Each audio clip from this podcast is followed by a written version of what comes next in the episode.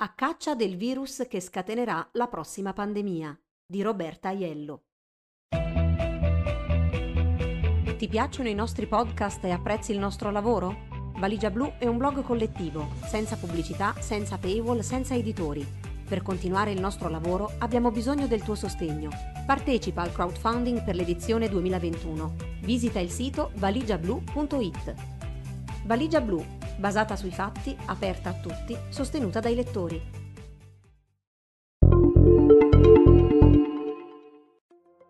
A Kinshasa, capitale della Repubblica Democratica del Congo, ha sede l'Istituto Nazionale di Ricerca Biomedica, INRB, finanziato da Giappone, Stati Uniti, Unione Europea e Organizzazione Mondiale della Sanità, oltre che da fondazioni e istituzioni accademiche.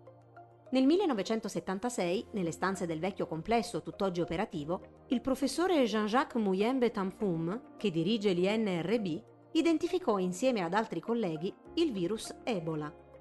Da febbraio scorso, nuovi edifici dell'INRB ospitano laboratori di biosicurezza di livello 3 e attrezzature all'avanguardia, supportati dai centri statunitensi per la prevenzione ed il controllo delle malattie, CDC, e dall'OMS. L'impegno economico di tanti paesi a sostegno dell'INRB non è beneficenza, ma un investimento strategico e lungimirante. I laboratori NRB, infatti, hanno una funzione di allarme preventivo internazionale, poiché studiano e segnalano nuovi focolai di malattie conosciute, come l'Ebola, ma soprattutto di virus ancora da scoprire. Se un agente patogeno emerge in Africa, ci vorrà del tempo prima che si diffonda in tutto il mondo, ha dichiarato a CNN il professore Muyembe Tamfum.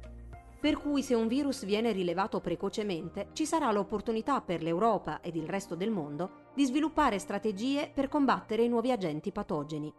Perché non si tratta di stabilire se nuovi virus si diffonderanno in tutto il mondo, ma quando Viviamo in un mondo in cui emergeranno nuovi agenti patogeni, ha proseguito Muyembe Tamfum, e questo rappresenta una minaccia per l'umanità. Nell'istituto congolese, medici, virologi e ricercatori sono perciò impegnati quotidianamente alla ricerca di virus sia noti che sconosciuti per prevenire il rischio di nuove pandemie. Proprio in quei laboratori sono stati analizzati i campioni prelevati da una donna recentemente ricoverata nella cittadina di Ingende, che mostrava i primi sintomi di febbre emorragica. Esclusa la possibilità che si trattasse di Ebola, il timore era che la paziente fosse stata colpita da un nuovo virus mortale. Nonostante sia successivamente guarita, non si sa quale malattia la donna abbia avuto, poiché i test effettuati sono risultati tutti negativi. Da quando nel 1901 è stata scoperta la febbre gialla, prima infezione trasmessa da animale a uomo, sono 200 i virus individuati che hanno causato malattie agli esseri umani. Secondo una ricerca condotta da Mark Hullhouse, professore di epidemiologia delle malattie infettive presso l'Università di Edimburgo, ogni anno vengono scoperte in media dalle 3 alle 4 nuove specie di virus, la maggior parte delle quali proveniente da animali. Gli esperti sostengono che la tendenza in crescita di nuovi agenti patogeni sia da attribuire alla distruzione ecologica e al commercio di fauna selvatica.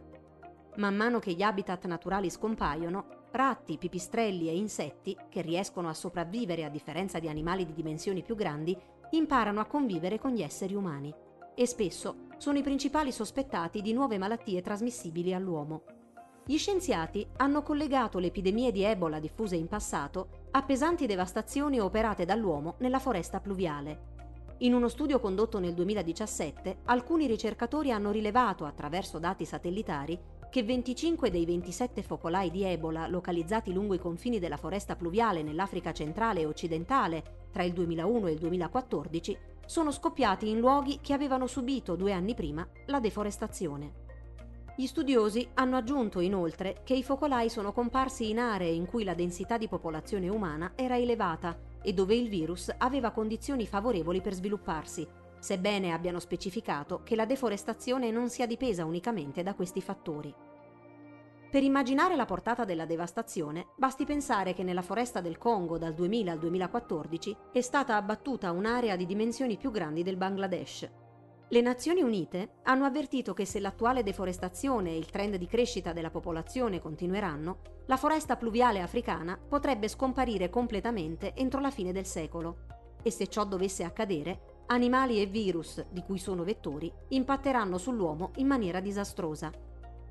Simon-Pierre Ndimbo e Guy Midinghi sono ecologisti e cacciatori di virus nella provincia nord-occidentale dell'Equatore, nella Repubblica Democratica del Congo. In una recente spedizione, la coppia ha catturato 84 pipistrelli. La priorità dei due studiosi era cercare tracce di virus Ebola negli animali. L'ultimo focolaio della malattia, sviluppatosi nell'area, è stato fatto risalire alla trasmissione da uomo a uomo, ma anche a un nuovo ceppo che si presume provenga da un serbatoio forestale sconosciuto.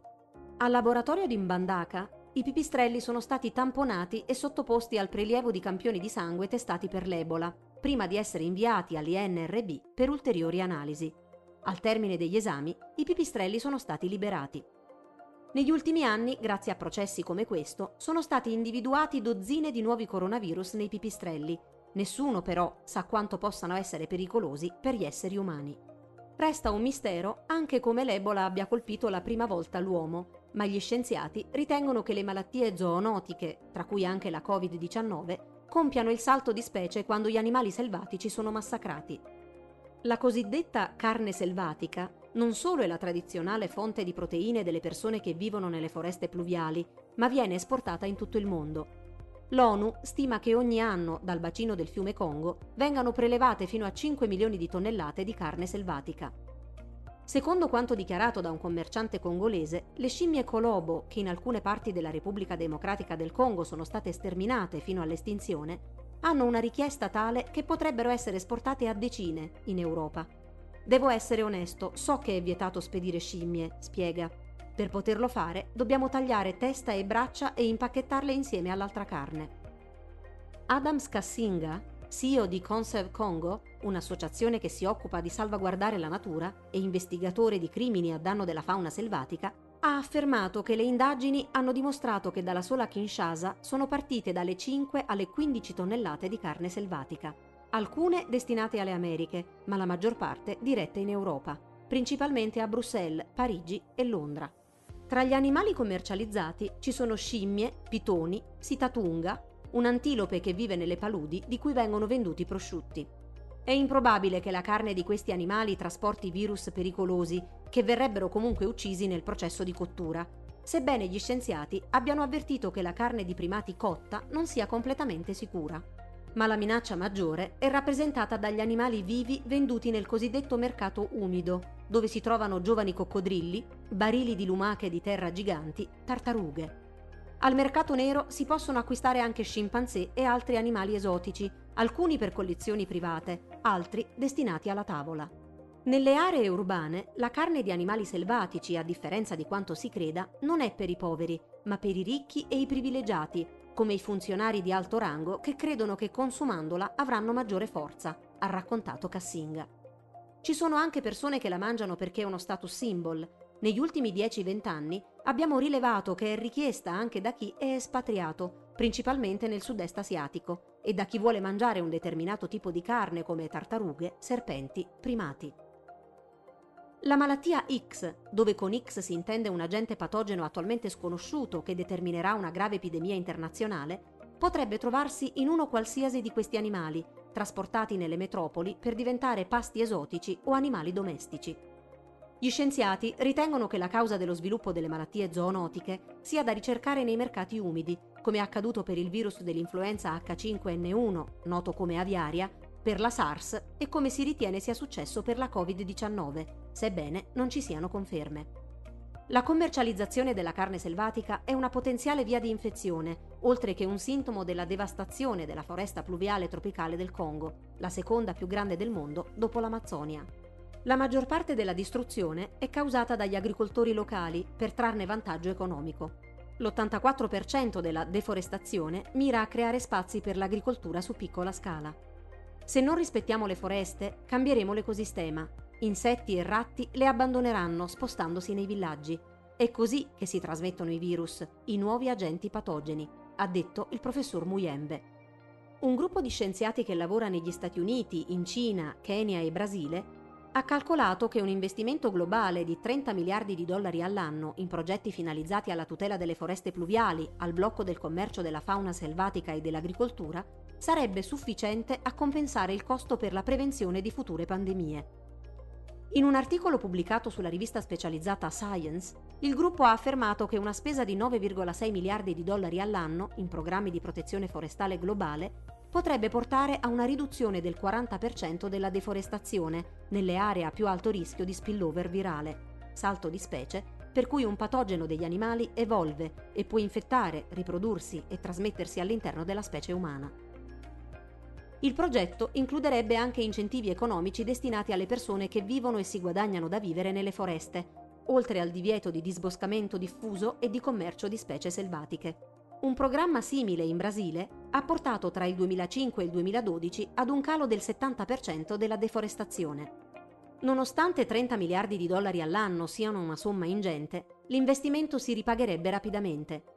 Secondo gli economisti di Harvard, David Cutler e Larry Summers, ex segretario al Tesoro degli Stati Uniti, la pandemia di coronavirus costerà soltanto agli Stati Uniti circa 16 mila miliardi di dollari nei prossimi 10 anni. Il Fondo Monetario Internazionale, l'FMI, ha stimato che a livello globale, a causa della pandemia, la perdita cumulativa della produzione rispetto alle proiezioni pre-pandemia passerà dagli 11 mila miliardi nel 2020 e nel 2021 ai 28 mila miliardi entro la fine del 2025. La soluzione è chiara proteggere le foreste per salvaguardare l'umanità da nuove devastanti malattie.